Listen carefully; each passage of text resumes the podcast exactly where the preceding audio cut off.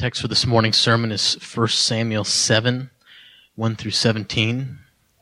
If you want to turn to 1 Samuel 7, we're going through the book of 1 Samuel, and you may have noticed that uh, we haven't heard about Samuel for the last three chapters.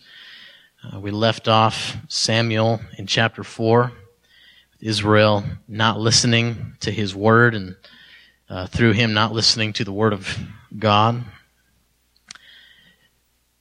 But we come back and we hear and see Samuel chapter 7. Starting in verse 1. And the men of Kiriath Jearim came and took up the ark of the Lord and brought it to the house of Abinadab on the hill. And they consecrated his son Eleazar to have charge of the ark of the Lord. From the day that the ark was lodged at Kiriath Jearim, a long time passed, some twenty years, and all the house of Israel lamented after the Lord. And Samuel said to all the house of Israel, If you are returning to the Lord with all your heart, then put away the foreign gods and the Ashtaroth from among you, and direct your heart to the Lord, and serve him only, and he will deliver you out of the hand of the Philistines. So the people of Israel put away the Baals and the Ashtaroth, and they served the Lord only. Then Samuel said, Gather all Israel at Mizpah, and I will pray to the Lord for you. So they gathered at Mizpah and drew water and poured it out before the Lord and fasted on that day and said there, We have sinned against the Lord. And Samuel judged the people of Israel at Mizpah. Now when the Philistines heard that the people of Israel had gathered at Mizpah, the lords of the Philistines went up against Israel. And when the people of Israel heard of it, they were afraid of the Philistines. And the people of Israel said to Samuel, Do not cease to cry out to the Lord our God for us, that he may save us from the hand of the Philistines. So Samuel took a nursing lamb and offered it as a whole burnt offering to the Lord. And Samuel cried out to the Lord for Israel, and the Lord answered him. As Samuel was offering up the burnt offering, the Philistines drew near to attack Israel. But the Lord thundered with a mighty sound that day against the Philistines and threw them into confusion, and they were defeated before Israel. And the men of Israel went out from Mizpah and pursued the Philistines and struck them as far as below Bethkar. Then Samuel took a stone and set it up between Mizpah and Shen and called its name Ebenezer, for he said, Till now the Lord has helped us. So the Philistines were subdued and did not again enter the territory of Israel. And the hand of the Lord was against the Philistines all the days of Samuel. The, uh, the cities that the Philistines had taken from Israel were, were restored to Israel, from Ekron to Gath. And Israel delivered their territory from the hand of the Philistines. There was also, there was peace also between Israel and the Amorites. Samuel judged Israel all the days of his life and he went on a circuit year by year to Bethel, Gilgal, and Mizpah, and he judged Israel in all these places. Then he would return to Ramah, for his home was there, and there he judged Israel, and he built there an altar to the Lord.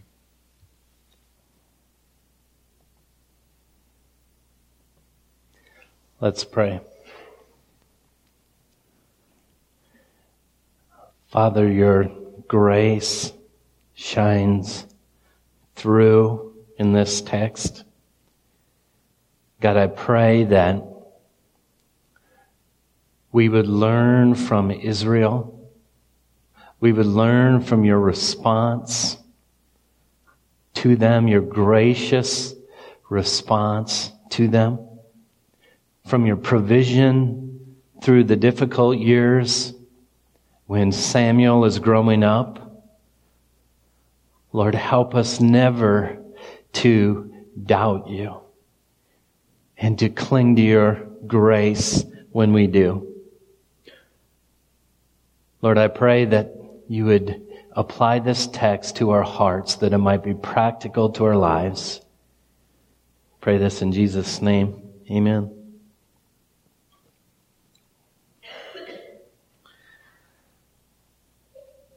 How do you attempt to gain favor from God? How do you attempt to gain the favor from God? Let me ask it this way. What do you do or where does your guilt take you? When you feel guilty, what do you do? As you have guilt rising up in your heart because of sin, where do you go? And that'll, if, if, if you can imagine that, we'd all like to say, well, I go right to the cross of Christ, fall down before Him, and receive the grace provided. Well, if you do that every time, more power to you. But if you're like me and like Israel, we often go somewhere else so that God might be pleased with us. What's the rhythm of the life of people that are making their way to God? What's the process like? Guilt comes in, then what? Martin Luther, I don't know how many of you uh, have heard Luther's story, was a man who was so broken in his sin and chased every trail he could to try to figure out a place to go to deal with this sin that he literally pretty much went mad. People who knew him thought he was possessed by demons. People attempt to gain favor with God in many ways. Luther, he tried the good works of a monk. Maybe if he could be the best monk, that could help him. He undertook sacred quests. He made special offerings. He sought mystical highs. Maybe he could have some spiritual experience. And he abased himself. He cut himself off from the pleasures of life. But none of these attempts succeeded for Luther. For the simple reason that none of them had God's written approval. Finally, Luther went to the scriptures where he learned this about the gospel. Luther wrote, nothing but the story of how Christ stepped into our sins and carried them on the cross in his flesh and destroyed them so that all who believe in him are set free from sin through him. Nothing but that can satisfy the guilty conscience. Now Israel has a guilty conscience for good reason.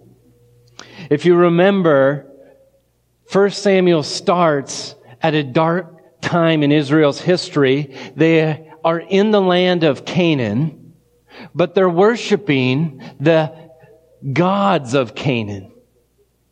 They're following after the same lifestyle of the people of Canaan. They're doing what's right in their own eyes. But in the midst of this, we see this child being born. In the midst of darkness, we see Samuel being raised up. And we see wicked priests, the sons of Eli, in contrast with this child that's born.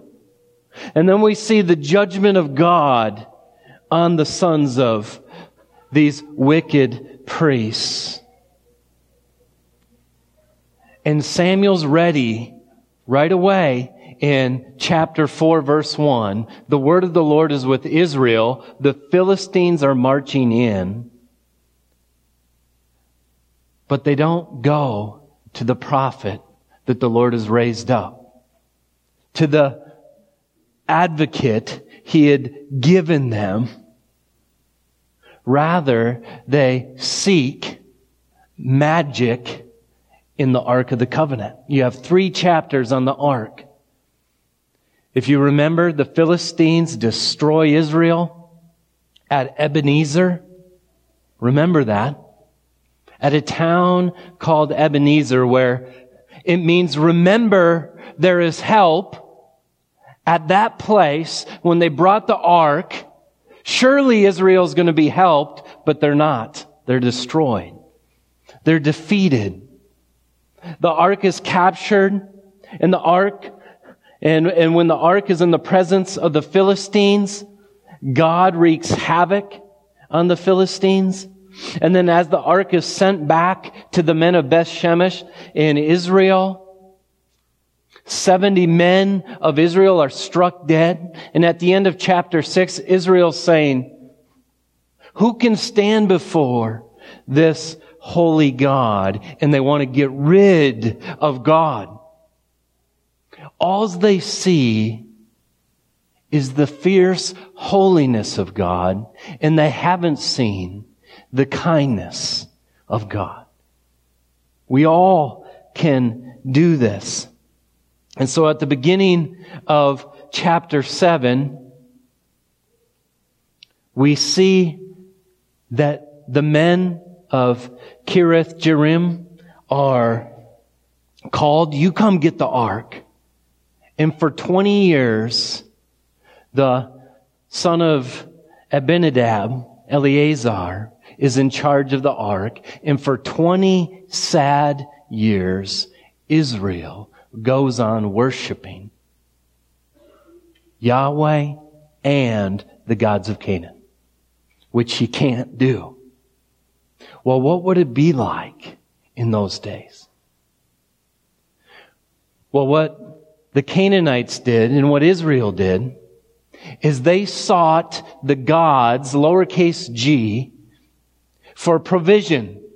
If you want your crops to grow, you have to go to the fertility gods. You have to go to Baal. And you have to go to the Ashtaroth. You have the female and the male gods. You have to come before them. And this is what worship looked like in Canaan. This is what the Israelites were participating in. They were coming before those gods and they were offering up ritual sex to those gods so that their crops would grow. You imagine that? Imagine what church was like. You come to church, have a big orgy, please the fertility gods, and your crops will grow. That was the lifestyle at the time the Israelites were in chapter 7. This is what they were doing. This is what happened when Samuel is raised up. Now I want you to think for a minute. What would it take to get people who have got used to this sort of worship and this sort of lifestyle? What would it take for them to stop that cold turkey? What would it take for them to repent? and to serve Yahweh himself. You know, we read these stories and we think, well, this is easy. Just quit worshiping these false gods and worship Yahweh. Well, just like idolatry today, uh, idolatry takes advantage of our sensuality. And it takes advantage of inst- the instant desire for pleasure. And just as hard it is for you to lay down your idols, it would have been for the Israelites to cast aside these Canaanite gods and worship Yahweh alone. And so what we see is Samuel shows up and says, if you are really returning to the Lord with your whole heart, you must stop worshiping these gods. And so Israel's lamenting. They're feeling the brokenness of their sins. And Samuel at that point in time says, if you're really turning to the living God, then you have to get rid of these gods. You have to turn from worshiping them and you have to follow God with your whole heart. You have to turn to God alone to save you. If you want your crops to grow, you have to go to Yahweh. If you want food on the table, if you want provision for your life, your hope has to be in Yahweh. And so Samuel says, gather together at Mizpah and I'll pray for you and intercede on your behalf. All of Israel, this is the sign of the grace of God. People don't just walk away from their sins like that apart from God working repentance in their hearts. And so all of Israel gathers at Mizpah and the Philistines are watching and listening. What are they doing? They're all gathering together. They must be getting ready to strike us down. So the Philistine lords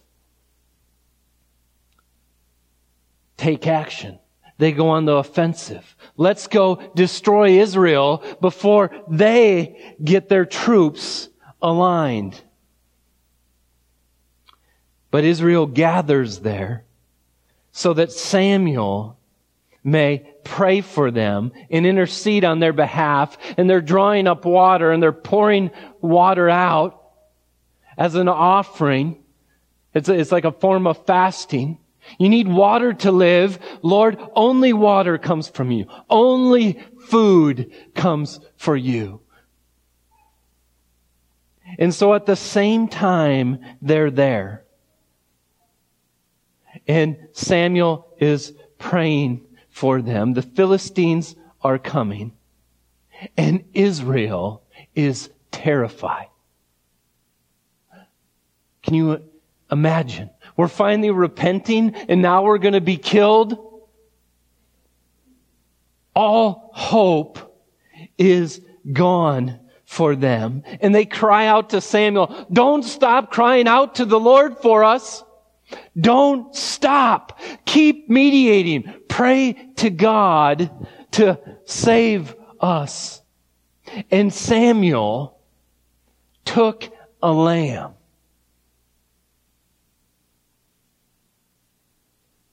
And at the moment, as we'll see in a moment when we look at the text, at the moment, Samuel sacrifices the lamb and the Philistines are ready to destroy them. God thunders against their enemies. You see that? The text says, as Samuel was sacrificing the lamb. As Israel has no hope in anything else. The Lord thunders against Israel's enemies. And they're confused. And Israel pursues them. And Israel chases them as far as Bethkar. I don't know how far that is because I couldn't find it on the map but I bet it was far. And the Lord worked this salvation for Israel. And then Samuel took a stone and set it up between Mizpah and Shen and called its name Ebenezer. For he said, till now the Lord has helped us. You see, I just love the sovereignty of God few chapters before, they're in the town called Ebenezer. The Lord helped us and they were destroyed as they didn't have their hope in God. They had hope in the ark. But now, between these two towns, Samuel sets up a stone. Says, we'll call this Ebenezer. The Lord has helped us. And Israel had wicked priests and wicked advocates and they were destroyed. But now the Lord has raised up a righteous advocate. And a spotless lamb was sacrificed. And the Lord helped Israel. And all along, the Lord was working this salvation. It's amazing the provision of God. And then it says that Samuel went on circuit judging Israel year by year to Bethel, to Gilgal, and Mizpah. And he judged Israel in all these places. Then he would return to Ramah, for this was, for his home was there. And there he judged Israel and built an altar to the Lord. So this is our text. This is the story put before us of God's working for his people. And we want to ask, what can we learn about this salvation wrought for Israel? What does it look like when a people are being brought back to the Lord? What's the rhythm of their life and circumstances that brings them to the point of provision and salvation? And so if you look at your notes, the first thing we see is that we must lament the devastating effects of sin. When a people are going to be brought back to God, God in His grace lets them begin to lament the brokenness sin brings. And we saw right away in verse 2 that for 20 years, the house of Israel was lamenting after the Lord. They were feeling empty in the brokenness of their idolatry. So the beginning of a turn to God is a brokenness over the deadly effects of sin that separate us from the God of life. You see, a person can know they have sin and experience no brokenness of it. But you know the Spirit of God is drawing someone in when you see people begin to lament over the brokenness of their idolatry and sin. You see, one way can be just intellectual. Yeah, I know that's sin, but it wouldn't be described as lamenting for the Lord, but God in His grace had brought them to a point where their idolatry was no longer satisfying them.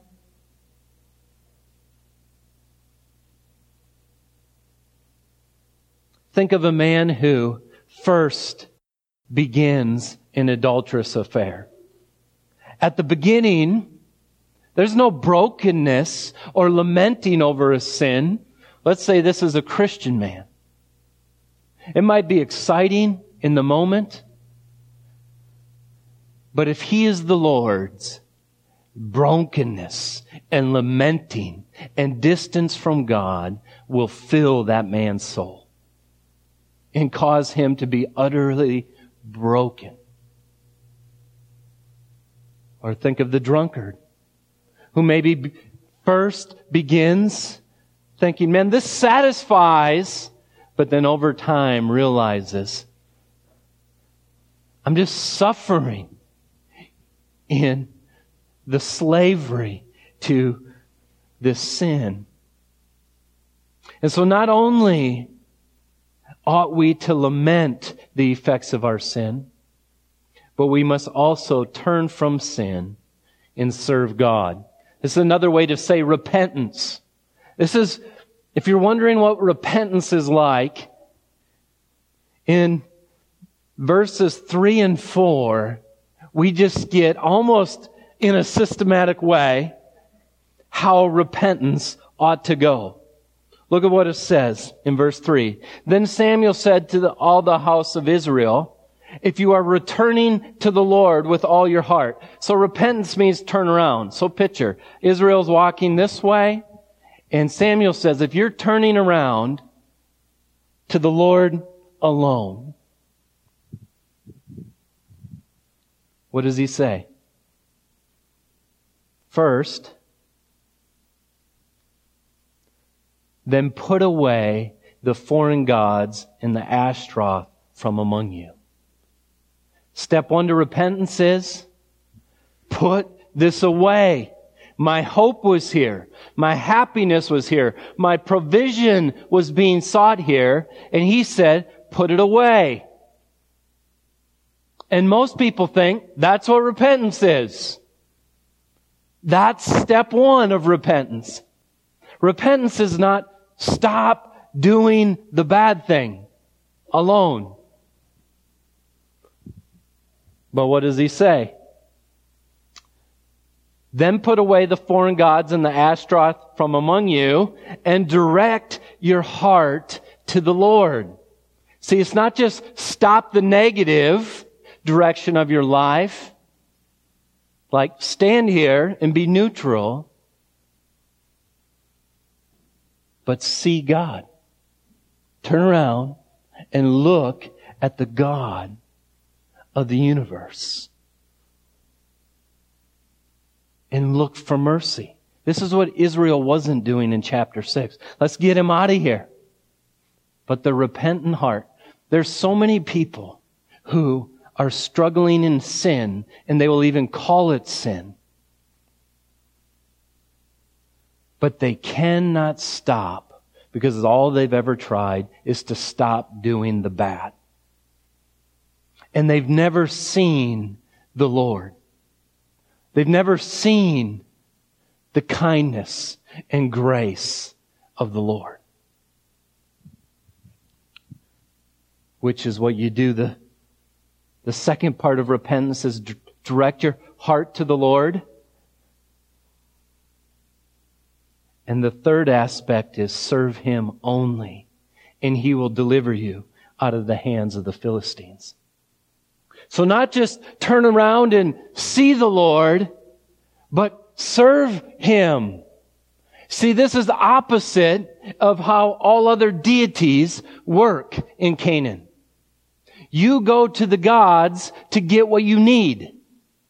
You manipulate them, you try to please them, so they give you what you need. But what Israel's called to do is to see the Lord and to desire to serve Him, worship Him. He's worthy.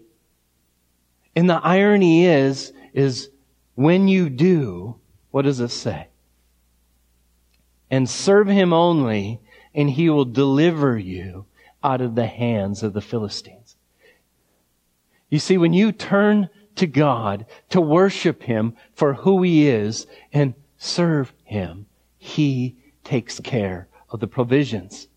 He will deliver from the enemies. So right here in the midst of the, this text, we get a threefold example of repentance. And then he summarizes their repentance in verse four. So the people of Israel put away the Baals and the Ashtaroth and they served the Lord only.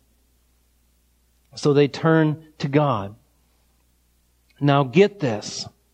Repentance is not the payment for salvation. Let me say that again. Repentance is not the payment for salvation. So the good action that gets your sins forgiven is not you turning around and walking back to God. God doesn't look at that and say, now I'll forgive your sins. The grounds of your salvation is not repentance. If you think that, you'll have no peace. Because when do you ever repent well enough? The grounds of your salvation is what? The work of Christ. The condition of your salvation is repentance. When God is saving you, the condition of your life is repentance. You see that? You say, what do you mean saving you? Well, this is how the scripture speaks of our salvation so often. You know, we just think, I got saved past tense. Well, that's true. The moment you believe, you're counted not guilty before God. But then the Bible talks about the saving of you throughout your life. Paul says, for we are the aroma of Christ to God among those who are being saved and among those who are perishing. You see, the lost are perishing. They're in a process of dying. And Christians are in the process of being saved, and the condition of their being saved is a condition or a rhythm of life of repentance. In 2 Timothy 2.24, Paul tells Timothy, and the Lord's servant must not be quarrelsome, but kind to everyone, able to teach, patient, enduring evil, correcting his opponents with gentleness. Why? That God may perhaps grant repentance, leading to the knowledge of truth, that they may come to their senses and escape, escape the snare of the devil after being captured by him to do his will. You see that? Timothy, you be patient and gentle so that God may grant them repentance that'll lead them into the knowledge of God after being captured by God to do his will. You see that? Your repentance and my repentance doesn't earn God's salvation. It's evidence that God is saving us. Because sinners don't repent. They plan more sin and they love it. They may be broken in it, but they have no desire to walk away from it. One more text I want to give you. Okay, I lied too. 2 Corinthians 7 9. As it is, I rejoice not because you were grieved, but because you were grieved into repenting. Paul wrote a hard letter to the Corinthians. He says, I'm thankful that you were grieved into repenting. And then he says this, for you felt a godly grief so that you suffered no loss through us. For godly grief produces a repentance that leads to salvation without regret, where worldly grief produces death. Here's what he's saying. He says, I'm thankful you were grieved into repenting as though you didn't experience loss. That's godly grief. You know why? Because you see your sin and rather than having that bury you, you see that God can forgive that sin in Christ so you don't experience loss. Worldly grief devastates. There is no hope. There's only loss. But here's the key point I want you to take from this. In Romans 2 4, before I read it, I want you to think about this in your mind. What leads a person to repentance? What leads a person to repentance? I just had this pointed out to me this week, and it just struck me. In Romans 2 4, here's what Paul says. Or do you presume upon the riches of his kindness and forbearance and patience, not knowing that the kindness of God is meant to lead you to repentance. You see that? What draws people into repent is the kindness of God. What, what, what do we think it's going to say? Oh, you see the wrath of God coming for your sin. That's what's going to make me turn. No, that actually won't make you turn. Israel, when they weren't seeing a kind God, said, Get get the ark out of here. We can't handle him. The Philistines said, get the ark out of here. But when by the grace of God, they see the kindness of God and the grace of God, it brings about repentance. I hope that that is sweetness to your soul. I hope that draws you to Him. Because you could live the rhythm of your life when you see sin. You don't see a kind God. You see this God ready to just pound you into the ground. And that won't lead to repentance. You'll run from that God.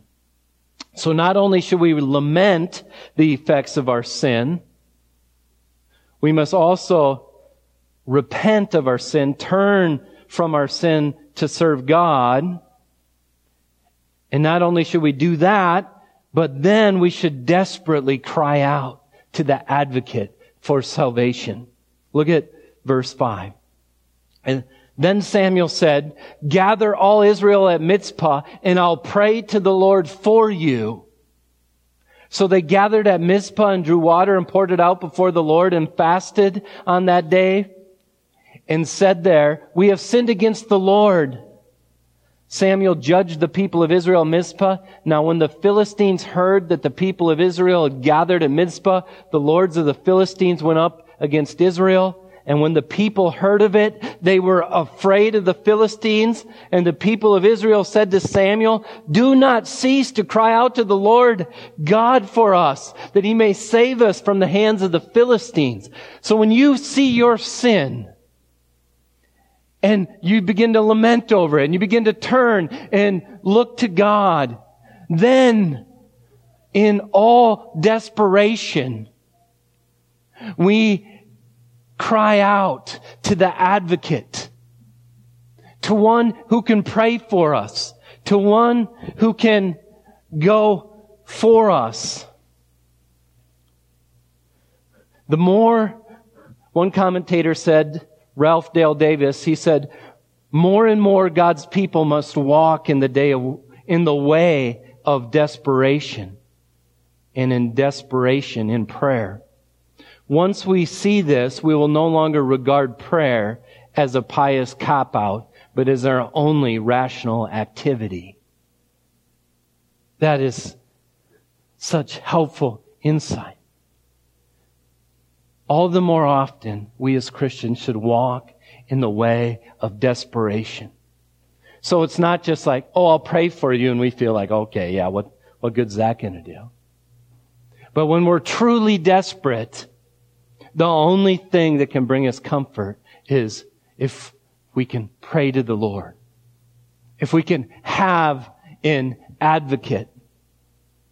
And then we have this beautiful picture of Samuel who took the nursing lamb and offered it as the whole burnt offering. I know you probably well know in Leviticus 1 4, we read that the priest shall lay his hand on the head of the burnt offering and it shall be accepted for him to make atonement for him. Hebrews 9:22 says, "Indeed under the law almost everything is purified with blood, and without the shedding of blood, there is no forgiveness of sin. Blood must be shed if an advocate is going to do any good for us. And in John 1 29, you have this picture of Jesus walking towards John the Baptist. And John the Baptist said, Behold the Lamb of God who takes away the sins of the world. You don't even have to stretch to see Christ all over this text. There's no hope. We're going to be destroyed by our enemies. It's not much different than, Lord, Look at this sin day after day after day. Even when my actions look good, my heart continues to sin in all desperation. Cry out to the advocate. Because here's what the scripture says of our, our advocate. Hebrews 7:23. The former priests were many in number because they were prevented by death from continuing in office. The priest died. But he holds his priesthood permanently because he continues forever. Speaking of Christ, Consequently, now get this, he is able to save to the uttermost those who draw near to God through him. Now get this, since he always lives to make intercession for them. Can he save? Yeah, he can save to the uttermost. He never dies. He always lives. Why? To always make intercession. Well, can he forgive me? I'm continually sinning and seeing sin and being broken. Well, your advocate will last forever and he's doing something always on your behalf. Brokenness over sin. This isn't going to satisfy. I'm turning, looking over here to the kindness of God. I'm crying out to the advocate. If you want to know the rhythm of life back towards God, this is what it looks like. Lament, turn, cry out to the advocate, and finally, remember the Lord's kindness and provision for you. What's Israel's problem? What continues to be their problem? God is merciful to them. He saves them. And they do what? Forget. So Samuel sets up a stone saying, until now, the Lord has helped us. He's always been there for us. How often do we run through the cycle and then forget? My question to you, what does it look like for us to set up an Ebenezer stone? Because you better have them or we'll forget just as fast as Israel Maybe it's a friend who, when you tell him of your sin and brokenness and struggle, he says, Hey, you want to remember about your great high priest who is always doing something and who is always provided? There's an Ebenezer stone. Maybe it's a Bible journal that you need to go back and read and remember the faithfulness of God in your life.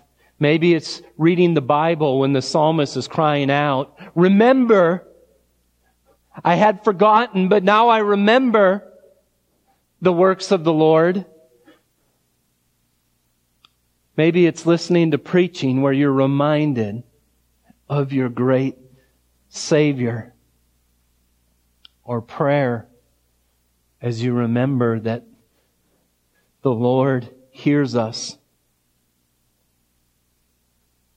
You read Paul, his letters, he's just amazing. He only remembers the good. You realize that? I thank God, I thank God for the grace, for the grace, for the grace, for the grace. And what's the circumstances of his life? Man, that looked like hell. That looked like hell. That looked like hell. How does he do that? Well, because he's remembering Christ. He's filtering every circumstance through the reality of his living Redeemer who has secured everything for him.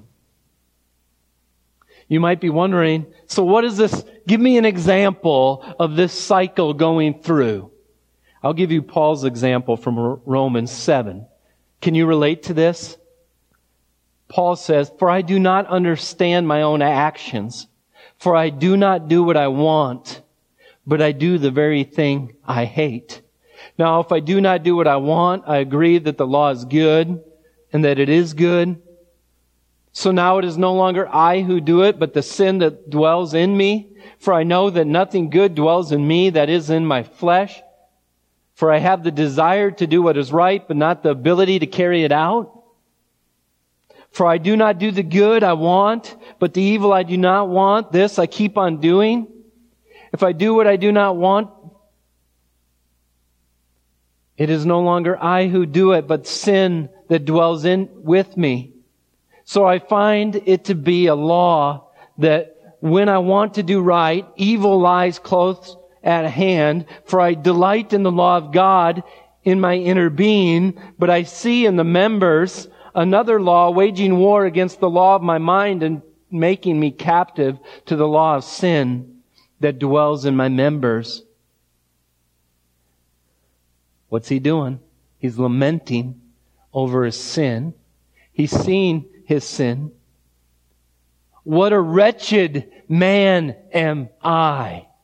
All right. Begin to hit rock bottom. The Philistines are coming. We're going to be destroyed. What a wretched man am I. Now get this. Who will deliver me from this body of death. Thanks be to God through Jesus Christ our Lord. So then, I myself serve the law of God with my mind, but my, with my flesh I serve the law of sin. That's where chapter 7 ends, but then here's the first verse in chapter 8. There is therefore now no condemnation for those who are in Christ Jesus. Paul saw his sin. He hated his sin. He struggled with his sin. He hit rock bottom in his sin. Who will save me? Christ will save me. Cries out to the advocate. There is therefore now how much condemnation? No condemnation for those who are in Christ Jesus. It is really easy to live your life. You're feeling guilt. Let's just play out a couple scenarios in clo- closing. Lament. It's really easy to not lament over our sin, to not be broken, just to recognize it. So we could skip step one. Or how easy is it to, in a sense, complain about our sin, but not turn to God for help. Our, how easy is it for us to lament and to turn and look to God, but forget the advocate and to think, he's upset with me, I gotta do better. Let me tell you something. You will never do good enough until Christ comes. So you better do step three and go through the advocate. And then how often do we forget about the wonderful grace of God in the blood shed for us on the cross. Father, Israel, all throughout the Old Testament, we would like to say that in the new covenant we can't relate to them at all, that we're just always worshiping you in fullness of heart. But way too often, we must admit that we run through this cycle. But Lord, thanks be to God that you are a kind God that draws sinners in. Thank you for Jesus. Lord, I pray you would help us to live the type of lives that can serve you knowing there's forgiveness even for our sin. Pray this in Jesus' name. Amen.